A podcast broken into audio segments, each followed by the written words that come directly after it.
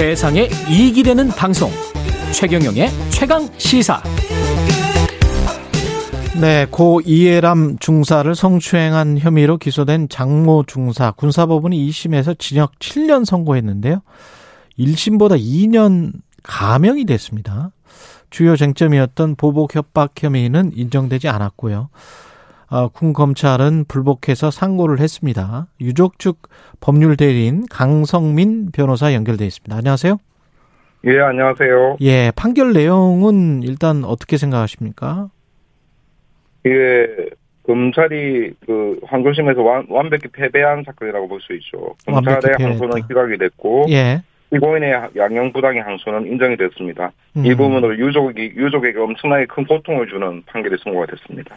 그럼 군 검찰이 제대로 기소 공소 유지를 제대로 못 못한 겁니까? 수사를 못한 겁니까? 왜 이렇게 된 거죠?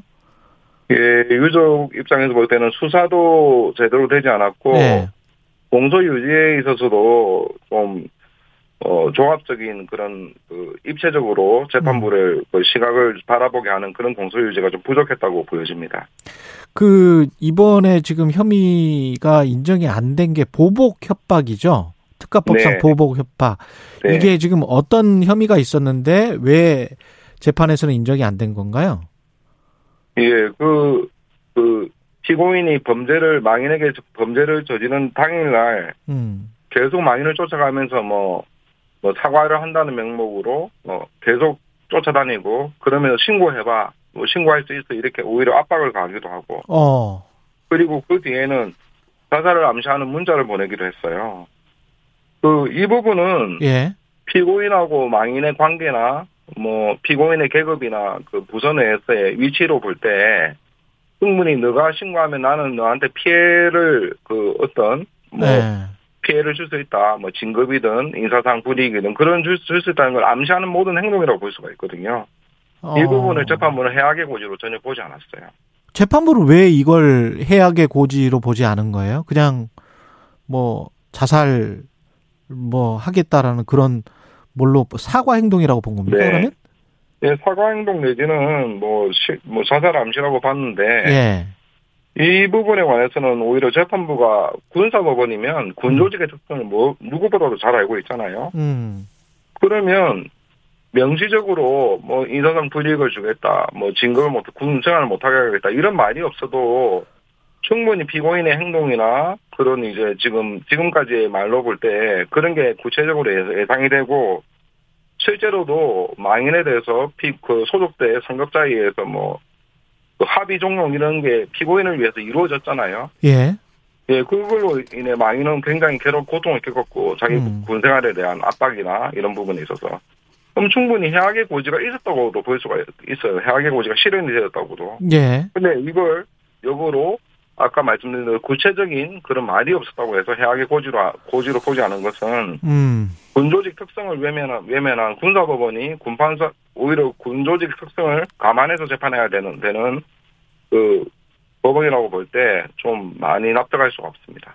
신고해봐 신고해봐 당일날 그렇게 이야기를 했다는 거는 협박성으로 들리 예, 그렇죠. 들리는데 쫓아다니면서 예. 계속 쫓아다녔어. 연락해서 여군 숙소에 있는 걸 다시 나오게 하고 음. 차 안에서도 네가 신고할 수 있어 신고해봐 이런 게 어떻게 해야 하기 구체적인 구체성이 부족하다는 건데 그 묵시적이거나 해악의 고지를 예. 암시하는 것이라고 할 수가 있죠. 그런 입체적인 해석을 해야 되는데 예. 그렇게 하지 않았습니다. 예. 그 이 년이나 감형이 된 것도 이게 그러면은 특가법상 보복 협박 이게 혐의가 인정이 안 돼서 그런 거예요? 예, 만약에 특가법상 보복 협박에서 유죄가 인정이 되면 형이 확 올라갔겠죠. 아, 네네, 그건 이제 개별적인 범죄에서 예. 유죄로 인정되는 거니까. 음. 그런데 지금 무죄를 그 원심과 똑같이 일심과 똑같이 보복 협박을 무죄를 하면서 오히려 또 양형에서는 기존의 강제추행치상을 평가해서 양형 그 형을 깎아준 거죠. 이 년이나. 예. 네, 정말 이해가 안 되는 판결입니다.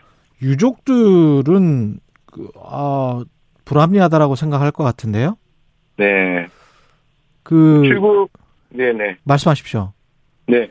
지금 그래서 제가 일 심 판결 저희가 지금 항소심 판결문은 받지 못했고 일 심 판결문을 살펴봤어요. 예.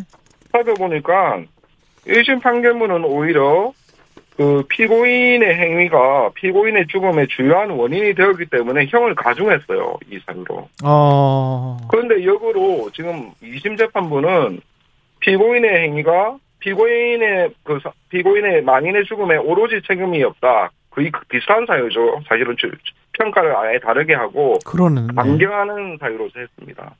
어떻게 보면 똑같은 사유를 어떤 그 일 심은 가중, 이 심은 감경으로 사용했기 때문에 그것만으로도 모순되는 판결이라고 저는 저는 보고 있습니다. 음, 검찰, 군검찰은 일단 결과에 불복해서 상고를 결정했는데 어떻게 되려고 네. 보십니까? 어, 우선 대법원은 양형부당에 대한 판단은 하지를 않아요. 법률심이어서. 아, 그렇죠. 예, 그러네요. 이제 법원 협박에 예. 대한 무죄에 대한 판단, 무죄 여부에 대한 판, 무죄 유죄 판단을 할 텐데, 음.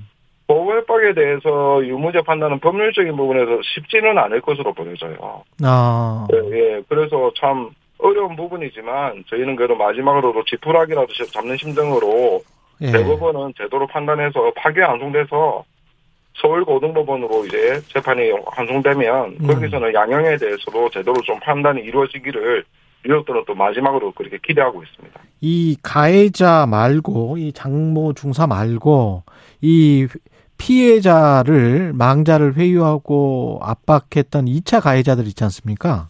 네. 이 사람들은 다 기소됐습니까? 기소가 되지 않았죠. 지금 이제 그, 지금 기소된 그, 뭐, 노준이나, 지금 네. 사, 뭐, 기소 사망한 노상사나 이런 사람들이 지금, 음. 일단은 기소, 기소가 됐고, 노준이는 이제 재판 일 심 선고가 난 상태인데, 네.